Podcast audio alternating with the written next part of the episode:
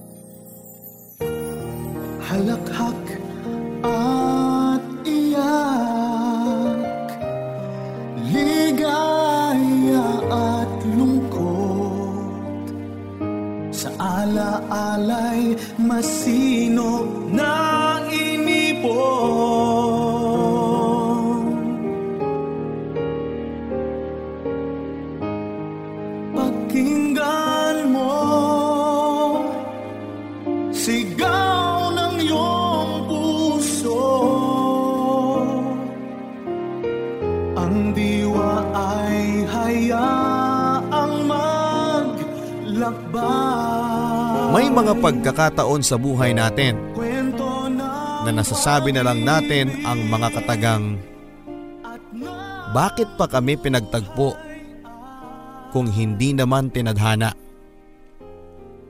Ang sakit lang kasi nung tipong nag-invest tayo ng time, effort and feelings tapos sa huli ay wala rin pala tayong patutunguhan.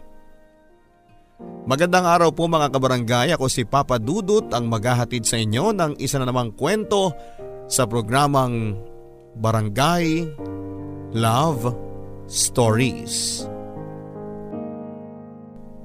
Dear Papa Dudut,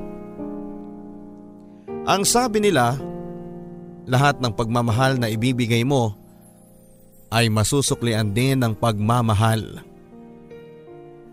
Pero para sa akin, hindi lahat ng minamahal natin ay kayang ibalik ang pagmamahal na ibinibigay natin. Hindi lahat nasusuklian. Hindi lahat ng love story ay may happy ending. For me, that's the sad reality of love and no matter how we avoid it, and if we are destined to face it, there's nothing we can do about it. Papadudot, itago niyo na lamang po ako sa pangalang Kat. Lumaki po ako sa isang malaki at masayang pamilya. Hindi man po kami binigyan ng masaganang pamumuhay, ngunit ganun pa man ay lahat ng pagkukulang sa mga material na bagay ay napuna ng pagmamahal ng aming mga magulang. Si Papa ay isang tricycle driver habang si Mama naman ang siyang nasa bahay at nag-aalaga sa amin. Aminado akong hindi perpekto ang pamilya namin. Habang lumalaki kami, nakasanayan na namin ang pag-aaway ni na mama at papa. Sa murang edad ko noon papadudot ay pumasok na sa isipan ko na hindi siguro nagtatagal ang pagmamahal. Katulad na lamang ng kina mama at papa. Marahil ay wala ng pagmamahal kaya napapadalas na ang away nilang dalawa. Nasa elementarya pa lamang ako noong maranasan namin ang matinding paghihirap. Hindi noon makapagtrabaho si Papa dahil nagkasakit siya kaya't napilitan ng mga nakakatanda kong kapatid na lumuwas ng Maynila at magtrabaho. Hindi na nakapagtapos pa ng high school sina kuya at ate para lang matustusan ang pangangailangan namin. Ang isa ko pang kuya ay nagpatuloy sa pag-aaral sa high school habang nagtatrabaho. Habang ako naman ang nagsilbing nakakatandang kapatid sa tatlo ko pang kapatid. Hindi naging hadlang ang kahirapang yon sa pag-aaral ko. Bagkos ay mas pinalakas pa nito ang loob ko para pagbutihin ang aking pag-aaral upang makapagtapos at maiahon ko ang aking pamilya sa kahirapan. Consistent honor pupil ako mula kinder hanggang makapagtapos ako ng elementarya. Lagi akong sinasali noon sa mga academic contest at sa kabutihang palad ay nananalo naman. Kahit pa nga kamoting kahoy at saging lang ang laman ng tiyan ko. Bata pa lamang ako ay mataas na ang expectation sa akin ng mga magulang ko. Naniniwala silang ako ang mag-aahon sa pamilya ko sa kahirapan at pinangako ko rin sa sarili ko na hindi ko sila bibiguin. Lumaki ako kung ano ang gusto kong gawin. Nagagawa ko dahil sa suporta rin ng aking mga magulang. Hindi naman ako gumagawa ng isang bagay na alam kong mapapasama ako. High school ako nang malaya kong nagawa ang mga hilig ko papadudot. Active ako sa barangay namin bilang isang youth leader. Sumasali din ako sa mga street dancing at mga competition sa pagsasayaw. Kasama din ako sa isang choir na itinuturing kong pangalawa ko ng pamilya. Lumaki kaming magkakapatid na malapit sa simbahan at masasabi kong sila ang naghubog sa aking pagkatao. Karamihan sa mga tao sa aming barangay ay kilala ako at naging kaibigan ko at ang iba naman ay mga kritiko sa akin. Naroon yung mga nagsasabing, ay nako, mabubuntis yan ng maaga dahil sa pagiging friendly ko maging sa mga lalaki. Isa akong tipikal na dalagita noon at madalas kasama ang barkada. Mahilig gumala at marami ding lumalapit para manligaw pero hindi ko naman pinapansin dahil naiinis lang ako sa kanila. Hindi pa naman panahon para sa mga ganong relasyon at nagkaroon din naman ako ng mga crush pero hanggang doon lang dahil naghihintay ako ng tamang panahon. Achievement para sa akin na matatawag na hindi ako nagka-boyfriend sa high school life ko. Kahit pa man dumating yung mga pagkakataon na naiinggit ako sa mga kaibigan ko na may boyfriend. Lalo na kapag araw ng prom. O Kat, sino ang partner mo sa prom? Tanong sa akin minsan ng isa kong kaibigan. Wala. Bakit? Required ba na may partner? Pataray kong sagot pero normal lang sa amin yon ng mga kaibigan ko. Hindi naman kaso eh wala ba talaga? Ang dami naman nag-aaya eh. Hayaan mo sila. Saka kasama ko naman kayo eh. Si Gian, ayaw mo ba sa kanya? Napangiti ako nang marinig ko ang pangalang yon na para bang kinikilig. Kapag si Gian syempre tatanggi pa ba ako? Sagot ko naman sa kanya. Crush ko si Gian at matagal ko ng kaibigan papadudot. At para akong nasa alapaap noon nang malaman kong may gusto rin sa akin si Gian. Akala ko talaga noon ay magsusurvive ako ng high school life na walang boyfriend. Pero dumating si Gian bago pa man ako makagraduate. Kaya lahat ng idealism ko tungkol sa tamang panahon ay nawala na. Hindi ko na pinatagal ang ligawan at sinagot ko na kagad siya dahil matagal ko na siyang kilala. February 8 ang araw na sinagot ko siya. Walong araw bago ang prom namin. Naging masaya naman kami at kilala na rin kasi siya ng mga magulang ko. Pero yung relasyong yon, parang mali. Hindi kasi ako sanay na kasama siya pa uwi at mas gusto ko sa mga kaibigan kong sumama. Mahal ko siya, oo. Pero mas madalas ay tanging sa text ko lang nasasabi yon sa kanya. Ewan ko ba kasi parang hindi ako komportable. Hindi pa siguro ako sanay at naging komportable naman ako na mahal niya ako pero tatlong araw noon bago ang graduation namin ay nakipag cool off siya. Pahinga na muna tayo Kat. Parang hindi ka pa naman kasi handa sa relasyon eh. Ang sabi niya sa akin. Wala akong naisagot sa kanya ha. Cool off daw. Hindi naman break at hindi ko alam kung dapat ba akong masaktan. Kung dapat ba akong umiyak at dapat ba siyang habulin para mag-sorry. Wala. Wala akong ginawa pero isa lang noon ang sigurado ako sa oras na sinabi niya yon ay handa na ako para sa relasyon namin. Handa na akong ipakita at iparamdam na mahal ko siya pero pero wala na. Ang tanga lang siguro na late ko nang na-appreciate ang mga bagay na ginagawa niya at pati siya mismo. Kinulit ko siya noon para makipag-ayos pero napagod na siguro. Ang plano naming iisang school lang ang papasukan pag college ay biglang nawala. Nang malaman ko na lang na sa malayo na siya mag-aaral. Masakit na alam ko yung cool off na yon ay break up na. Wala na bang pag-asa pa? Nang tumungtong ako sa college papadudot ay nagsimula ulit ako na bumalik sa pagiging ako na walang Gian na nasa tabi ko. Scholar ako noon kaya hindi nahirapan ang mga magulang ko na tustusan ang pag-aaral ko. Lalo na't maayos na ang pamumuhay namin dahil tulong na sa pagtatrabaho sina mama at papa. At si kuya naman ay tapos na sa kolehiyo at may maganda namang trabaho. Naging masigasig ulit ako sa pag-aaral dahil gusto ko nang maging proud sa akin si Gian kapag nagkita kaming muli. Kahit wala na kami, Patuloy ko pa rin siyang minamahal at umaasa na baka isang araw bumalik siya sa akin.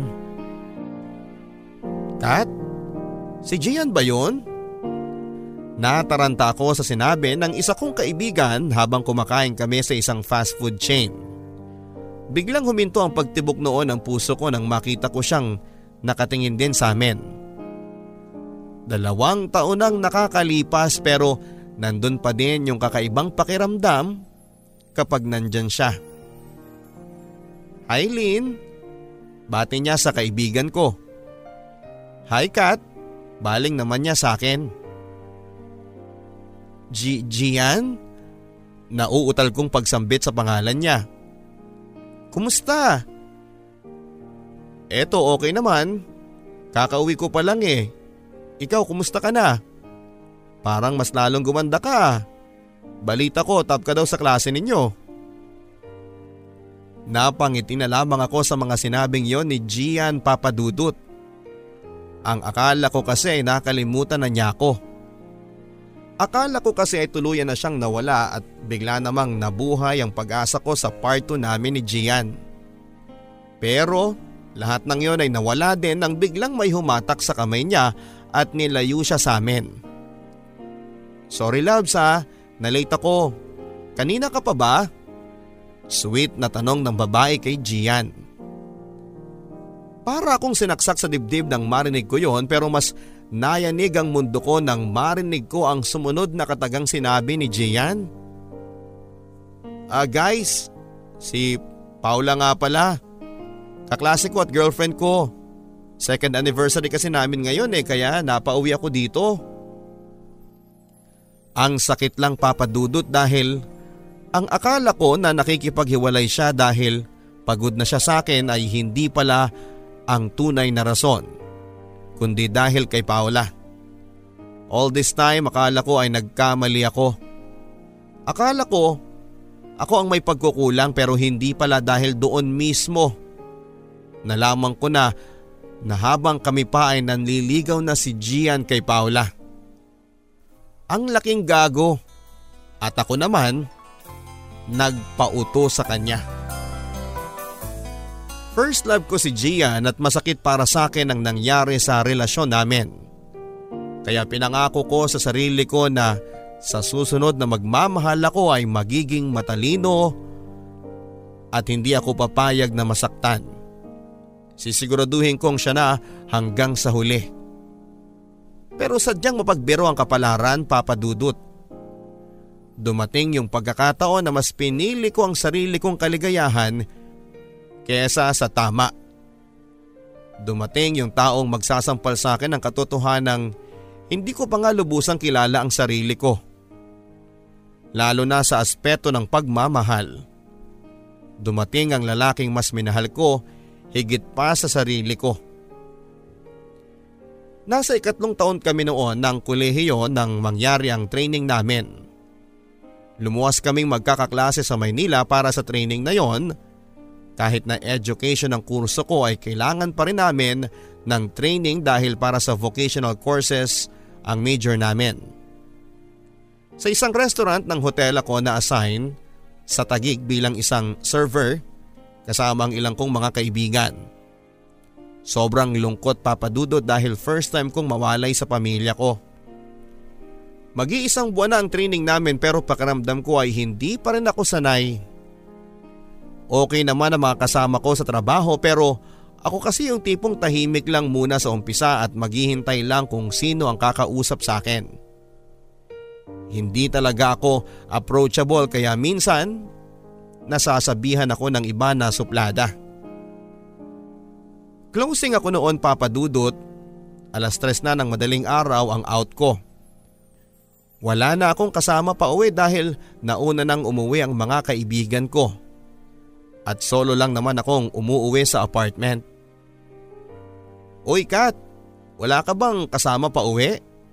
Tanong sa akin ni Kuya Sky, kasamahan ko sa trabaho. Regular employee na siya sa restaurant kaya sobrang nagulat ako nang kinausap niya ako. Dahil ni minsan ay hindi pa talaga kami nagkakausap.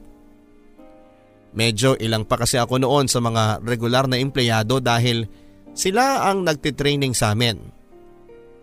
Wala nga po eh. Ako lang kasi yung closing sa amin. Ganon ba? O siya tara na. Sabay na tayo. Sabi niya na nakangiti habang naglalakad na kami papunta ng sakayan. Nasundan pa ang gabing yon kung saan ay lagi na siyang kasama ko sa pag-uwi. Kahit sa trabaho, siya na rin ang madalas kong nakakausap. Panatag ang loob ko sa kanya dahil magkapareho kami ng probinsya. At masaya naman siyang kasama. Walang araw na hindi niya ako napapangiti kaya hindi na ako nagtaka na maging malapit ang loob ko sa kanya.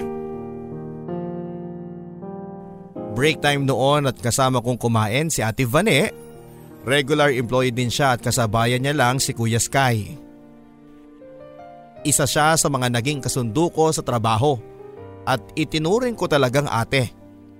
Habang kumakain kami, lumapit siya sa amin ni Kuya Sky at nakipagbiruan. Yung mga ngiti mo kay Sky, naku ha, delikado yan. Ang sabi ni Ate Vane nang makaalis na si Kuya Sky. Ha? Eh bakit naman? Marami ng trainees dito ang nagkagusto dyan kay Sky. Hindi naman pumapatol si Sky pero kung sakali mang maging isa ka sa mga yon, bakuran mo na yung puso mo dahil hindi na yan available. May girlfriend na? Ka-live in pero wala pa namang anak. Nakaramdam ako ng bigat sa loob ko nang marinig ko yon. Ang sabi lang naman kasi niya sa akin ni Kuya Sky noon ay girlfriend pa lang niya pero ka-live-in na pala niya. At kahit na nakakaramdam ako noon ng panghihinayang, hindi ko na lamang ito pinahalata at tinawanan ko lang si Ate Vane. Masyado ka namang futuristic ate. Wala naman akong gusto kay Kuya Sky. Nababaitan lang ako sa kanya at syempre, katrabaho natin. Kailangang pakisamahan. Ang sabi ko na lang. Sa kabila yun ng katotohanan na hindi pa din nawala yung nararamdaman ko para kay Kuya Sky. Pinilit kong umiwas dahil natatakot ako sa kung anuman ang patutunguhan ng kung anuman ang nararamdaman ko para sa kanya. Pero kahit na anong pilit ko ay ang lakas pa rin niyang manghatak. Masaya ako papadudot sa tuwing kasama ko siya. Masaya ako kapag magkausap kami at magkasama kami pa uwi. The way he looks at me makes me feel that there's no danger in what's between us. At habang tumatagal papadudot ay mas nararamdaman ko na na hindi ito simpleng crush or infatuation lamang. Sa tingin ko, I'm falling for him. I can't deny the feelings anymore for Sky. Alam kong mahal ko na siya and with this feeling of longing kapag hindi ko na siya nakikita kapag hindi ko naaamoy ang pabango niya at kapag hindi ko naririnig ang boses niya. Alam ko that I am putting myself into a war, a war between what's right and my own happiness. Kat, labas naman tayo. Sabi niya sa akin habang naglalakad na kami pa uwi. Nasa labas na kaya tayo? Pilosopo kong sagot para lamang matakpan ang kabang nararamdaman ko. I mean date. Mahinang bigkas niya. Hindi ko noon mapigilan ang sayang bumabalot sa pagkatao ko kaya napangiti na lamang ako at walang patumpik-tumpik na pumayag. Okay, ngayon na? Payag ka na? Tumango lamang ako bilang sagot sa kanya Saka kami napadpad sa seaside ng MOA. Hindi ko noon maramdaman ang lamig at tanging saya lamang nararamdaman ko sa mga oras na yon. Kat salamat ha. Kasi sumama ka. Malakas ka sa akin eh. Pabiro kong sagot. Pero teka, ba't ka nga ba nag-aya? Nakita ko ang pagyuko niya sa kamarahang hinawakan ng kamay ko. Gusto kita Kat? Para ako napako noon sa kinakaupuan ko nang marinig ko ang mga katagang yon mula sa kanya. Labis-labis ang kasiyahang nararamdaman ko pero mas nanaig pa rin ang takot sa mga maaaring mangyari. Papaano ang asawa mo? Noon naman ay namamaos kong tanong. Hindi ko alam kat eh pero ang sigurado ko lang sa oras na to eh. I just want to give this love a chance. Natatakot ako Sky. Magtiwala ka lang Kat. Sambit niya sa kanya ako niyakap ng mahigpit. Alam ko sa sarili ko na gustong gusto ko din siya at gusto kong sabihin na pareho kami ng nararamdaman pero Pakiramdam ko ay kailangan ko munang ihanda ang sarili ko bago pumasok sa isang gera ng pag-ibig. Sa pagdaan ng mga araw, ramdam ko ang effort niya sa akin kahit lahat ay puro patago. Nandyan ang pasimpleng paghawak ng kamay, pagyakap at pagsabi ng I love you. Masaya ako papadudot pero kapag naiisip ko ang kapwa ko na alam kong nasasaktan at masasaktan kapag nalaman niyang lahat ng ito ay parang bumabalik na naman ang pagkaduwag ko na ipaglaban din ang nararamdaman ko. Wala akong pinagsabihan ni isa sa mga kaibigan ko na kasama ko sa trabaho dahil alam kong magagalit sila sa akin. Alam kong hindi nila kayang tanggapin ang nangyayari sa akin at sigurado akong papalayuin nila ako kay Sky. Ayokong malayo sa kanya papadudot. Ayoko.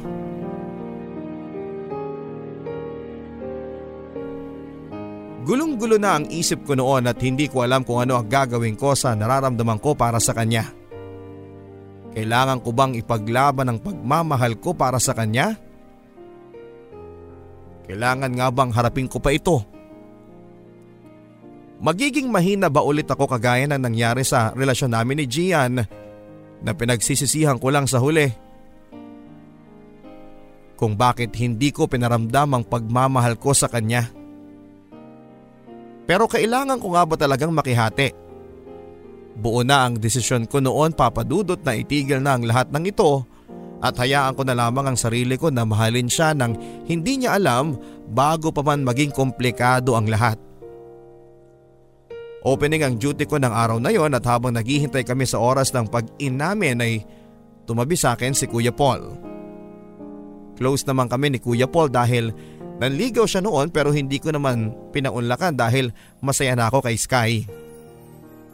Kaharap namin noon ang iba ko pang mga kasamahan sa trabaho kaya kampante naman ako na magkatabi kami. Nang magsipagalisan ng mga kasama namin ay Bigla na lamang niya akong niyakap at pilit na hinahalikan sa pisngi.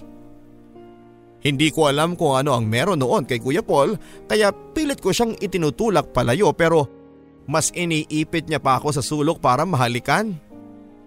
Malakas ko siyang itinulak at tumakbo palayo at doon na ako umiyak. Sa pagkakaalam ko ay hindi ako nagpakita sa kanya ng anumang motibo para gawin niya yun sa akin at pinagkakatiwalaan ko siya bilang isang kaibigan. Nagtago ako noon sa isang sulok na walang makakakita ng pag-iyak ko at mabigat ang loob ko. At wala akong gustong gawin kundi ang umiyak pero napawi lamang ang lahat ng sama ng loob ko. Nang may isang taong mahigpit na yumakap sa akin. Tama na Kat. Tahan na. Si Sky. Pakiramdam ko na safe ako ng mga oras na yon. Nawala na ang takot na nararamdaman ko. Sa bisig niya na yumakap sa akin. Nakita ng guard ang ginawa sa ni Paul kaya sinumbong niya sa akin. Ang sabi niya. Hindi na ako halos makapagsalita noon kaya't mas sinigpitan na lamang ni Sky ang pagkakayakap niya. Pinilit kong maging maayos para makapagtrabaho. Ayaw ko na rin ang gulo kaya hindi na ako nagsumbong pa sa management dahil alam ko namang mabuting tao si Kuya Paul. Akala ko'y okay na kaming lahat. Ako, si Sky at si Kuya Paul pero hindi pa pala dahil mas lumala pa ang lahat ng ginawa ni Sky. Naunang matapos sa trabaho sina Sky at Kuya Paul habang ako naman ay naiwan dahil sa dami ng trabaho. Wala akong kamalay-malay sa nangyayari kaya nagulat na lamang ako sa balitang sumalubong sa akin nang mag-break na ako. Kat, nasa klinik si Paul at Sky.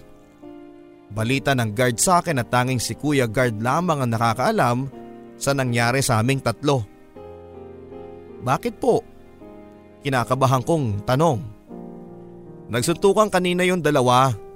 Nung una, Naririnig lang namin ang pagkatalo ng dalawa pero nagulat na lamang kami nang makita na namin na nagsusuntukan sila. Sa tingin ko ay dahil sa nangyari sa iyo kanina. Mabilis akong tumakbo papunta ng klinik ng hotel. At bago pa man ako makapasok ay sumalubong sa akin ang gulong-gulong itsura ni Sky. Agad ako napayakap sa kanya at napaluha na lamang. Sky naman eh. Bakit mo ginawa yun? Kat, hindi naman ako papayag na may mambabastos lang sa'yo ng ganon-ganon. Isa pa, alam ko namang matagal nang may gusto yan sa'yo si Paul eh at naghahanap lang ng tiyempo. Kung sa'yo tapos na yon, sa akin hindi pa. Hindi mo ba alam na pwede kang mapahamak sa ginawa mo? Paano kapag nalaman ni Kuya Paul ang sitwasyon natin? Yung ba ang iisipin ko Kat? Gusto ko lang naman sana siyang pagsabihan na mali ang ginawa niya pero ayaw niyang tanggapin eh. Kaya umabot pa kami sa sakitan. Nasa na siya? Andyan sa loob. Pumasok ako sa loob ng klinik at naabutan namin siyang nakahiga lamang pero agad naman siyang bumangon nang makita niya ako. Kat, sorry talaga ha. Hindi ko namang intensyon na bastusin ka ng ganun eh. Sky, sorry din ha. Kasi alam ko namang mali ang ginawa ko pero nakipagpatigasan pa ako ng ulo sa iyo kanina. Salamat na din dahil hindi niyo ako sinumbong sa management. Na kayo kong sabi ni Kuya Paul. Oo, sumama ang loob ko sa iyo kanina dahil alam mong pinagkakatiwalaan kita, di ba Kuya Paul? Pero tapos na yun eh. Kalimutan na lang natin ang lahat at pahalagahan na lang natin ang pagkakaibigan natin. Dahil nakakapanghinayang naman na mawala ang lahat ng yon. Pasensya ka na rin Sky kung nadamay ka. Umalis na ako at iniwan silang dalawa pero agad din naman akong hinabol ni Sky. Sa kabila ng pag-aalala ko sa kanya, naroon pa rin yung pasasalamat ko sa pagtatanggol niya sa akin. Kaya napayakap na lamang ako sa kanya ng mahigpit. Salamat Sky. Salamat. Ang karugtong na mga kwento ng buhay sa barangay Love Stories. Love Stories.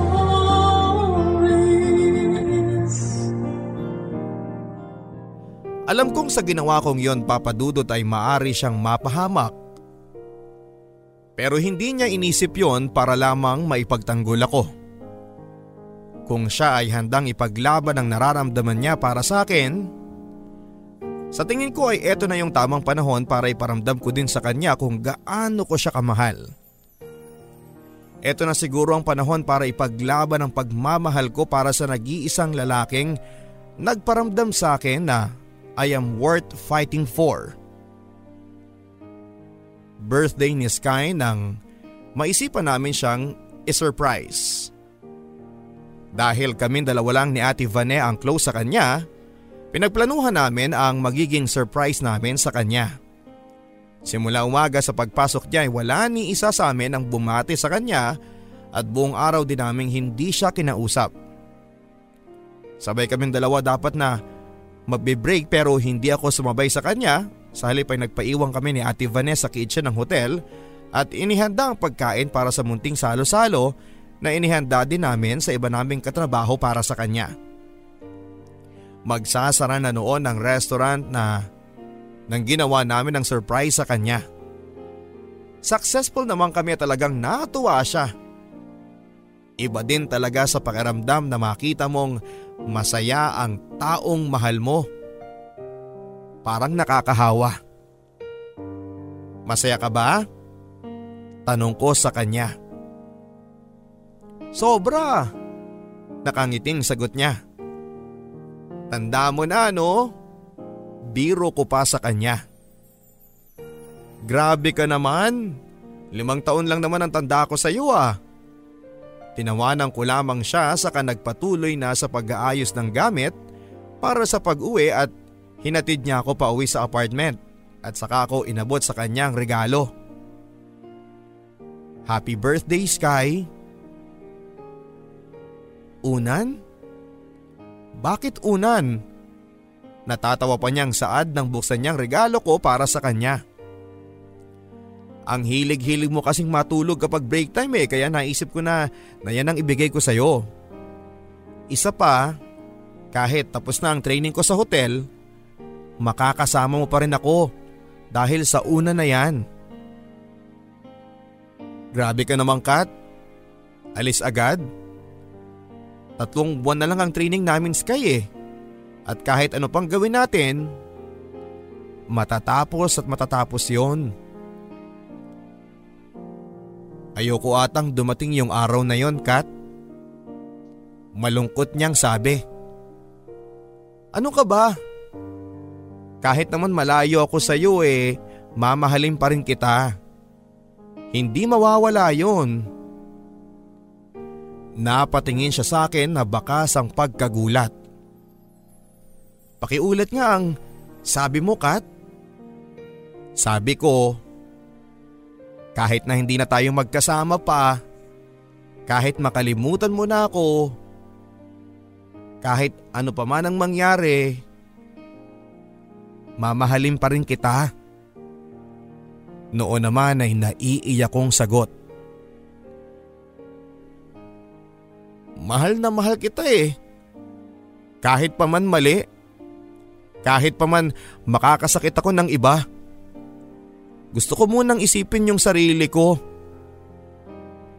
Gusto ko munang iparamdam sa'yo na mahal na mahal kita. Gusto kong maramdaman mo yon bago pa man ako umalis. Tatlong buwan? Napakaikli ng panahon na yon para bumuo ng mga alaala kasama ka pero gusto kong sulitin ang lahat ng yon. Hindi mo kailangan pumili sa aming dalawa, Sky. Handa akong makihati sa kanya. Handa na akong ipaglaban ang pagmamahal ko para sa iyo. I just want to give this love a chance. Ayoko magsisi sa huli na hindi ko nasabi ng sobra kitang mahal. Handa akong harapin ang bawat consequences basta alam ko na mahal din ako ng taong pinaglalaban ko. Nakita kong pumatak ang luha niya saka ako niyakap at hinagkan sa pisngi papadudot. I love you Katarina and I promise to spend those three months making you feel that you are loved and worth fighting for. Alam kong mahirap para sa iyo. Pero salamat Kat. Thank you for this chance and thank you for accepting me. Hindi ko maipaliwanag ang sayang nadarama ko sa mga sandaling yon. Alam kong habang ako ay masaya, may isang tao na naghihintay sa kanya. May isang taong nasasaktan pero napaka selfish ko papadudot dahil gusto kong mapasaya din ang sarili ko. Napakasama ko man sa paningin ng iba dahil nakigulo ako at pumatol sa lalaking taken na. Pero gusto ko lang namang sanang sumaya eh sa piling ng taong pinakamamahal ko. Kung ang kapalit nito ay ang panghuhusga ng mundo, handa akong harapin lahat ng yon para sa pagmamahal ko sa taong ito. Tinitigan niya ako ng buong pagmamahal. Sa kamasuyong hinalikan hanggang sa ang halik na yon ay mas lumalim pa.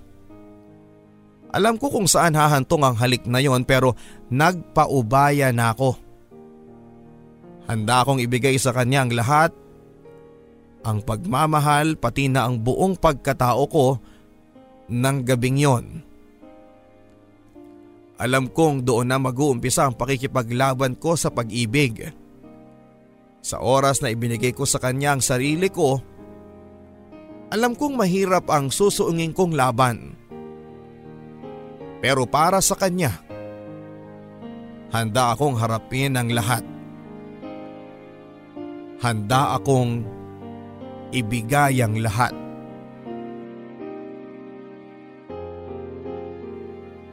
Matapos ang gabing yon ay mas lalo ko pang minahal si Sky dahil sa lahat ng ginawa niya.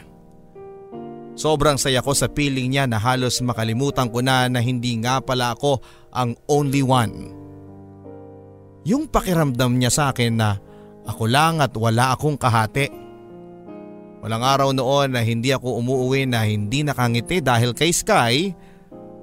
Gusto ko mang ipagmalaki sa lahat na meron akong isang Sky sa buhay ko pero hindi naman pwede. Naging maingat kami ni Sky sa relasyon namin. Akala ko tuloy ay tuloy-tuloy na yon pero lahat ay nagulo nang minsan kausapin ako ng mga kaibigan ko. Umaming ka nga sa amin Kat? Ano nga ba kayo ni Kuya Sky? Alam kong sa sandaling yon ay may alam na sila kaya't mas pinili kong wag nang magsinungalin sa kanila papadudot. Kung meron man akong pwedeng maging kakampi dito, alam kong sila yon dahil kaibigan ko sila. Kat, nakita ko kayong magkasama ni Kuya Sky nung nakaraan. Nauna ako mag-out sa inyo, hindi ba? Pero hindi ako kaagad nakauwi noon kasi wala pa ako masakyan kaya nakita ko kayo. Nahinatid ka niya hanggang sa sakayan ng bus. Magkahawa kayo ng kamay kaya imposibleng walang namamagitan sa inyo. Kaya naman Kat, ano na? Magkwento ka na. Ano bang nangyayari? Sorry guys, pagsisimula ko. Kompleto kami magkakaibigan ng panahong yon kaya siguro eto na rin yung tamang panahon para sabihin sa kanila ang lahat-lahat. Ikinuwento ko sa kanila ang lahat at lahat kami ay emosyonal Pero ang hindi ko inaasahan noon ay ang malakas na sampal na nakuha ko mula kay Jane. Eh ang tanga-tanga mo naman pala Katarina eh. Ang tanga-tanga mo. Bakit ka pumatol sa kanya? Alam naman nating lahat na may kinakasama na yun, hindi ba? Akala ko ba matalino ka? Asa na yung kukote mo ngayon? Isunuko mo na rin?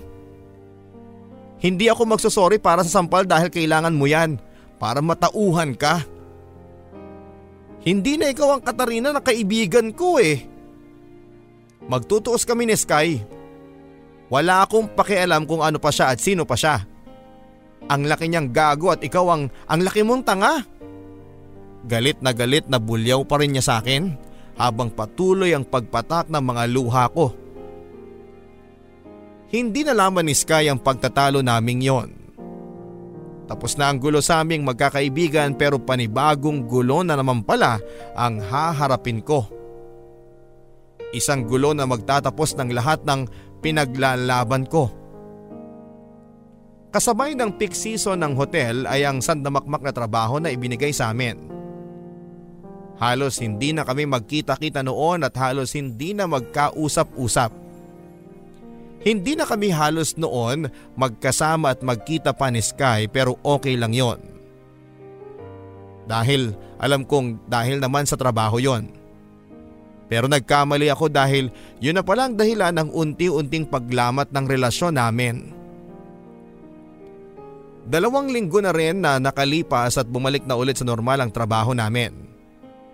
Pero kami ni Sky, hindi na kami bumalik pa sa dati. Hindi na kami kagaya ng dati at hindi na siya lumalapit sa akin. Hindi na niya ako kinakausap pa kahit ako na ang naunang makipag-usap pa sa kanya.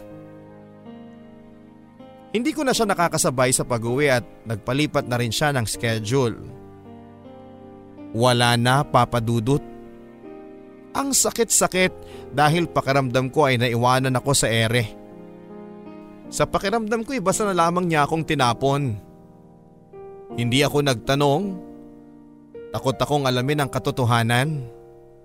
At halos gabi-gabi akong umiiyak para ilabas ang sakit. Minsan napapaiyak na lamang ako kapag nakikita ko siya pero wala pa din eh. Hindi pa rin naiibsan yung sakit.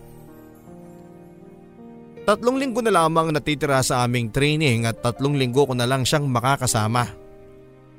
Natapos din pala ang lahat sa labang akala ko ay ako ang tatapos. Nawala na ako ng ganang magtrabaho na halos ayaw ko nang pumasok dahil alam kong makikita ko lamang siya at masasaktan muli ako. Araw-araw akong umiinom para lang makatulog at maibsan ang sakit. Hindi ako pumasok ng araw na yon at ginawa ko na lang noon ay ang magpakalasing. Sabog na sabog ang buhay ko noon at para kong binawian ng saya. Ang sakit-sakit at hindi ko na alam ang gagawin ko para mawala ang sakit. Nang dumating ang gabi ay nagpunta si Rhea sa bahay. Nakita niya ang sitwasyon ko at nakita niya kung gaano ako kawasak. Pero hindi pala siya nag-iisa. Kasama niya si Sky. Nakaupo lang ako noon sa sulok habang tahimik na umiiyak at walang nagsasalita sa amin. At tanging si Sky lamang ang gumalaw para yakapin ako ng mahigpit. Sorry Kat. Sorry. Paulit-ulit niya ng paghingi ng sorry. Bakit? Bakit Sky? Kasi alam na niya ang lahat kat eh. Alam na ni Donna ang tungkol sa'yo. Binantaan niya ako kat na manggugulo siya sa hotel kapag hindi kita nilayuan. Guguluhin ka niya kat kaya mas pinili ko na lang na protektahan ka. Sorry kung hindi ko kagad sinabi sa'yo. Sorry sa sakit na naidulot ko. Mahal kita at hindi ko hahayaan na mapahama ka. Ang sabi niya. Naging maayos naman ang pag-uusap naming yon ni Sky. Nagkapatawaran hanggang sa pinilit naming ibalik ang dati. Nakita ko kung paano siya nag-effort muli na ibalik ang dating kami. Naging okay naman ang lahat kahit alam kong natatakot siya para sa akin. Sa simula pa lang, alam kong mangyayari yon at handa akong harapin ang lahat ng yon. Papadudot.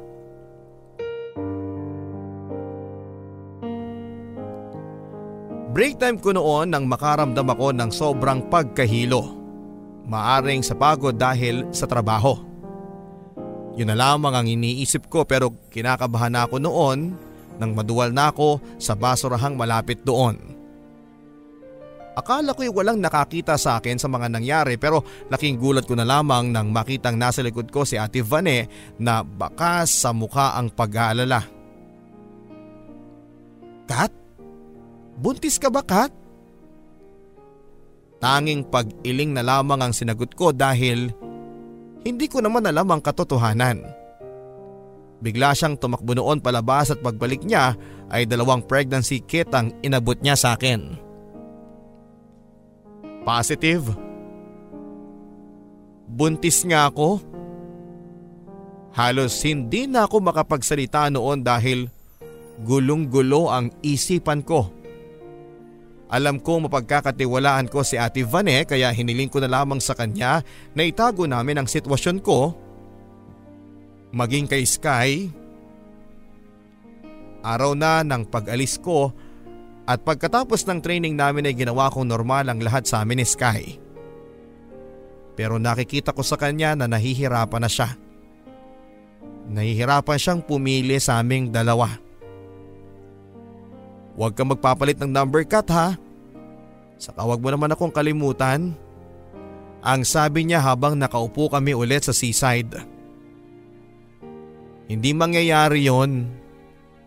Di ba sabi ko sa iyo kahit magkalayo na tayo, mamahalin pa rin kita. Sky, lagi kang mag-iingat ha. Huwag mong pababayaan ang sarili mo. Huwag mo na akong isipin Sky. Tapos na yung tatlong buwan na hiniling ko para sa'yo na pagmamahal. Alam kong nahihirapan ka na pero hindi mo kailangan pumili sa aming dalawa. Pilitin mong ibalik sa normal ang relasyon ninyo. Mahalin mo siya ulit. Alam mo ba kahit na gustong gusto kong sa iyong hilingin na sanay ako na lang, na sana hiwalayan mo na siya. Hindi ko yon ginawa dahil alam kong darating ang araw na to na may iwanan ka dito. At least, kapag nandyan na siya sa tabi mo eh, alam mong may taong nag-aalaga sa iyo. May taong handa kang alalayan at mahalin. Mahal na mahal kita Kat. Umiiyak niyang saad habang nakayakap sa akin. Mahal na mahal din kita Sky. Sobra. At masaya ako dahil alam kong naiparamdam ko sa iyo yon. At wala akong pinagsisisihan sa huli. Huwag na nga tayo magdramahan pa Sky. Maging masaya naman tayo. Huwag mo naman akong pabaunan ng kadramahan. Kahit pa masakit sa loob kong isipin na eto na ang huling araw na kasama ko siya. Pinilit ko pa rin maging masaya para huwag na siyang mag-alala pa. Isang mahigpit na yakap at halik ang pinabaon niya sa akin bago kami tuluyang magkalayo. Tapos na ang lahat papadudot. Nagpa siya akong huwag nang sabihin sa kanyang tungkol sa kalagayan ko dahil ayaw kong guluhin ang buhay niya. Ayaw ko nang pahirapan pa siya at masaya na ako na ibinigay niya sa akin ang anak namin. Ipinangako kong gagawin ko ang lahat para sa anak namin. At ibubuhos ko ang lahat ng pagmamahal ko para sa kanya. Nang makauwi na ako sa probinsya papadudot ay sinabi ko kaagad sa pamilya ko ang kalagayan ko. At halos itakwil nila ako papadudot. Pero sa awa ng Diyos ay tinanggap pa din nila ako. Nagpatuloy ako sa pag-aaral at ang tanging mga kaibigan ko lang ang nakakaalam sa kalagayan ko. Ilang buwan ang lumipas, wala na rin akong balita kay Sky at limang buwan na rin ang tiyan ko. Sobrang namimiss ko siya at walang araw ang hindi lumipas na hindi ko siya iniisip at hinihiling na sanay nasa mabuti siyang kalagayan. Finals week na namin noon at maraming requirements ang kailangang isubmit. Halos wala akong tulog ng linggong yon. Hindi ako nagpapahinga para matapos lahat ng kailangan kong isubmit. Maraming kailangang isubmit kaya hindi ko na naisip ang kalagayan ko na may batang naaapektuhan. Hanggang sa nagising na lamang ako sa ospital at saka bumungad ang balitang wala na ang anak ko. Nawala ang anak ko papadudot dahil sa kapabayaan ko. Ako mismo ang pumatay sa anak ko. Halos gumuho noon ang mundo ko at nawala na ako ng rason para bumangon pang muli. Gusto kong ibalik ang araw na sana ay inalagaan ko siya, na sana ay mas inuna ko siya kesa sa ano paman. Pero wala na. Hindi ko na maibabalik lahat ng yon at silang dalawa ni Sky ay wala na. Pagkatapos ng lahat ng trahedyang nangyari sa buhay ko, ang pamilya ko ang naging sentro ng buhay ko. Sila ang naging dahilan para ibangon ko ulit ang sarili ko mula sa pagkakalugmok. Nag-graduate ako bilang cum laude at masayang masaya ang pamilya ko noon pero ako ay hinihiling ko na sana'y nandito si Sky at ang anak ko para maging masaya din ako. Nagpatuloy ang biyayang dumating sa akin. Nakapagtrabaho kaagad ako sa isang university habang naghihintay sa board exam. Sa awa ng Diyos, nakapasa kaagad ako sa board exam. Maging sa civil exam service at pati na rin sa qualifying exam ng university dahilan para makapag-masters ako. Sa kabila ng mga achievements ko sa buhay ay tanging isa lang noon ang hinihiling ko. Na sana'y maging proud sa akin si Sky at ang anak ko sa lahat ng ito. At sana kahit saglit lang ay makita kong muli si Sky, sa dalawang taong kasing lumipas ay siya pa rin ang nag-iisang laman ng puso ko. Mahal na mahal ko pa rin siya. Nagkaroon kami noon ng seminar sa Maynila. Isang linggong walang pahinga. Last day na ng seminar namin noon at bukas ay uuwi na kami ng probinsya. Nasa kwarto lamang ako noon at nagpapahinga sa hotel nang tumawag ang receptionist ng hotel. Ma'am, may bisita po kayo? Miss Vanessa daw po? Dali-dali akong buwaba nang marinig ko ang pangalan ni Ate Vane. Alam niya kasing nandito ako dahil sinabi ko sa kanya nang minsang magkausap kami sa telepono. Kat, masayang salubong sa akin ni Ate Vane. Sobrang namiss kita. Ano, kumusta na? Okay naman ako ate. Gumaganda ka ata lalo ah. Hiyang nahiyang ka sa buhay may asawa. Bolera ka pa rin hanggang sa ngayon, Kat. Buti nga pala eh, napadalaw ka. Noon naman ay nakita kong napawi ang ngiti niya at hinawakan ang kamay ko. May isang taong humingi sa akin ng pabor para para makita ka Kat. At sa sandaling yon ay pakaramdam ko, tumigil ang mundo ko nang makita ko siya. Ang lalaking pinakamamahal ko, wala akong sinayang na oras at niyakap ko siya ng mahigpit. Lahat ng sakit ay nawala at lahat ng lungkot ay napalitan papadudot ng kasiyahan. Sobrang namiss kita Kat. Ako din Sky. Nagpunta kami sa restaurant ng hotel para maayos na makapag-usap. Umalis na rin si Ate Vane para malaya kaming makapag-usap. Sinabi na sa akin lahat ni Vane. Kat, alam ko na ang tungkol sa anak natin at sa nangyari sa kanya. Gusto kong magalit sa iyo dahil tinago mo ang lahat sa akin pero pinaliwanag sa akin ni Vane ang lahat. Kat, hindi mo naman kailangang sarilihin ang lahat ng yun eh. Handa naman akong panagutan ka. Handa akong harapin ang lahat pero hindi mo man lang ako binigyan ng pagkakataon. Ayaw ko lang guluhin ka pa, Sky. Ayaw kong makita kang nahihirapan ng dahil lang sa akin. Pero anak ko din yun eh. Pero wala na. Tapos na ang lahat ng yon. Ikaw, lagi mong iniisip ang nararamdaman ko. Habang ikaw naman ang nasasaktan. Nahihirapan. Ako nandito lang Walang kaalam-alam sa mga nangyayari sa iyo. Sana nandun ako para damayang kakat. Sana nandun ako para sa iyo at sa anak natin. Ginawa ko yun dahil alam kong yun ang makakabuti sa atin. Pero paano naman ako? Masaya ka ba? Inaalagaan ka ba niya ng maayos? Mahal ka ba niya? Kayo pa ba? Marahan siyang tumango bilang sagot.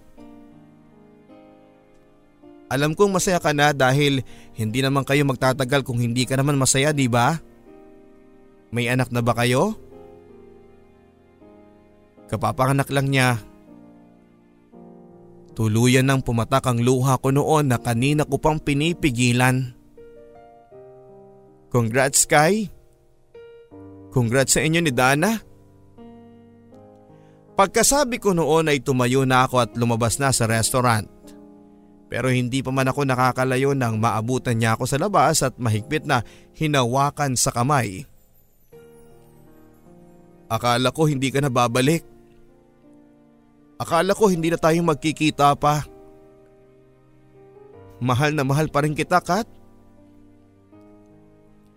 Mahal na mahal din kita Sky pero hindi na pwede. Kung pinagdusahan ko na noon na may nasaktan akong kapwa ko, pues ayoko nang maulit muli yun eh. May anak na kayo Sky. Ayoko maging selfish sa kanya. Gusto kong lumaki siya na may tatay at ayokong ilayo ka sa kanya. Mahalin mo siya ng buo. Mahalin mo siya ng walang kahati. Tapos na yung sa ating sky at kahit gaano pa natin kamahal ang isa't isa, hindi na dapat. Alam kong hindi lang ako ang ginagabayan ng anak natin. Alam kong nandito rin siya at gumagabay sa'yo.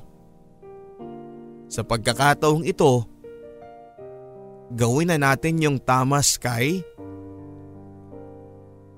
Isang yakap ang ibinigay ko sa kanya saka tumakbo pabalik na ng kwarto. At doon ay ibinuhos ko ang lahat ng sakit na nararamdaman ko.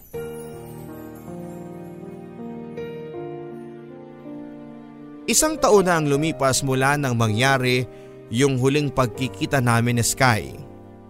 Alam ko sa lahat ng desisyon na ginawa ko, yun papadudot ang pinakatama at pinakamatapang na desisyon na nagawa ko.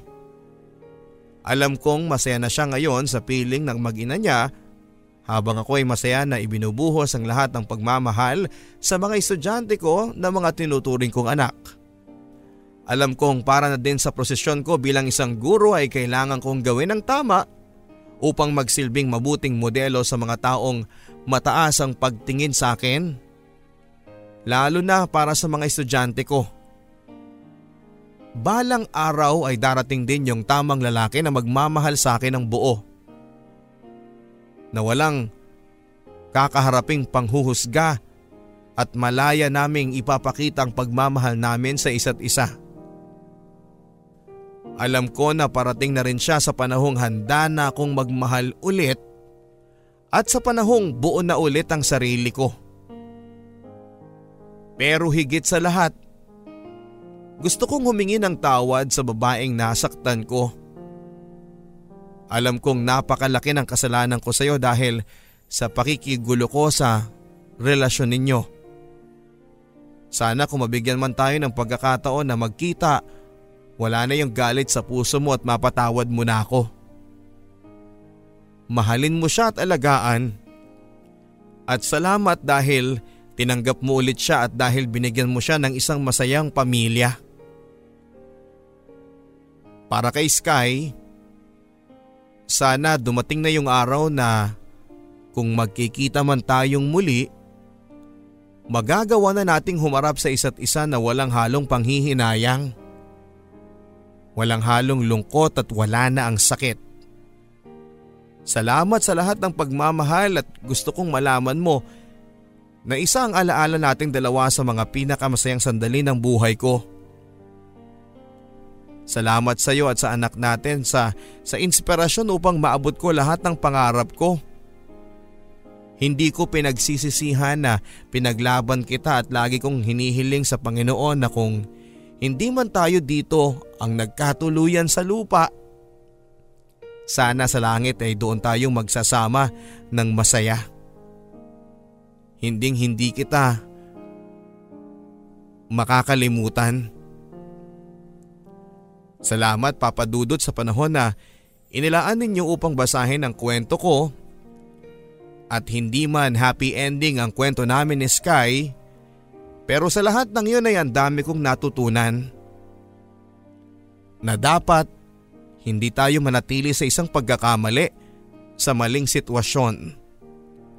Mahirap bumangon mula sa pagkakalugmok pero masasabi mo ring it's all worth the risk.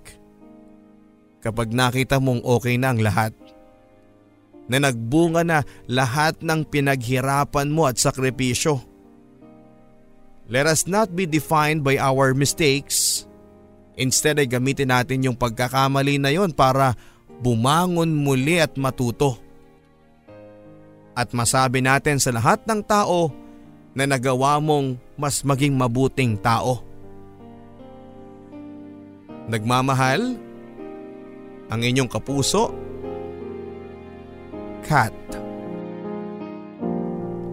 Maraming salamat Kat sa pagbabahagi ng iyong barangay love stories sa araw na ito. Malaking check para sa iyo no, sa lahat ng mga sinabi mo sa end part ng iyong storya. Hindi ang mga naging pagkakamali natin sa buhay ang magsasabi at magde-define kung sino ka bilang isang tao, kundi kung ano ang natutunan mo sa pagkakamaling yon at papaano ka bumangon. Yan ang pinaka-importante. Kailangan meron tayong natututunan sa lahat ng mga pagsubok at sa lahat ng mga pagkakamali sa buhay natin.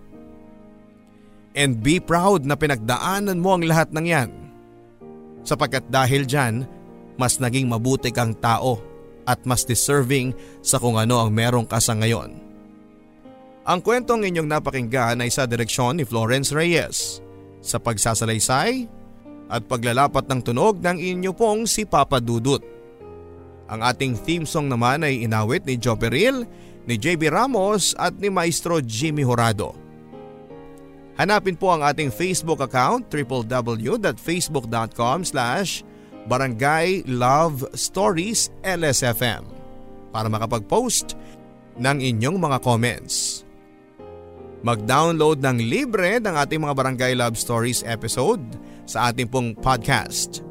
Hanapin lamang po ang www.gmanetwork.com slash BLS Podcast Guide para makapag-subscribe at makapakinig ng libre.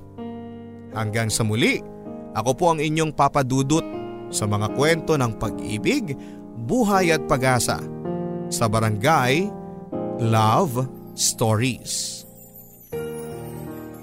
Mga kwento ng pag-ibig, kwento ng pag-asa at mga kwento ng buhay dito sa Barangay Love Stories. Love Stories. Love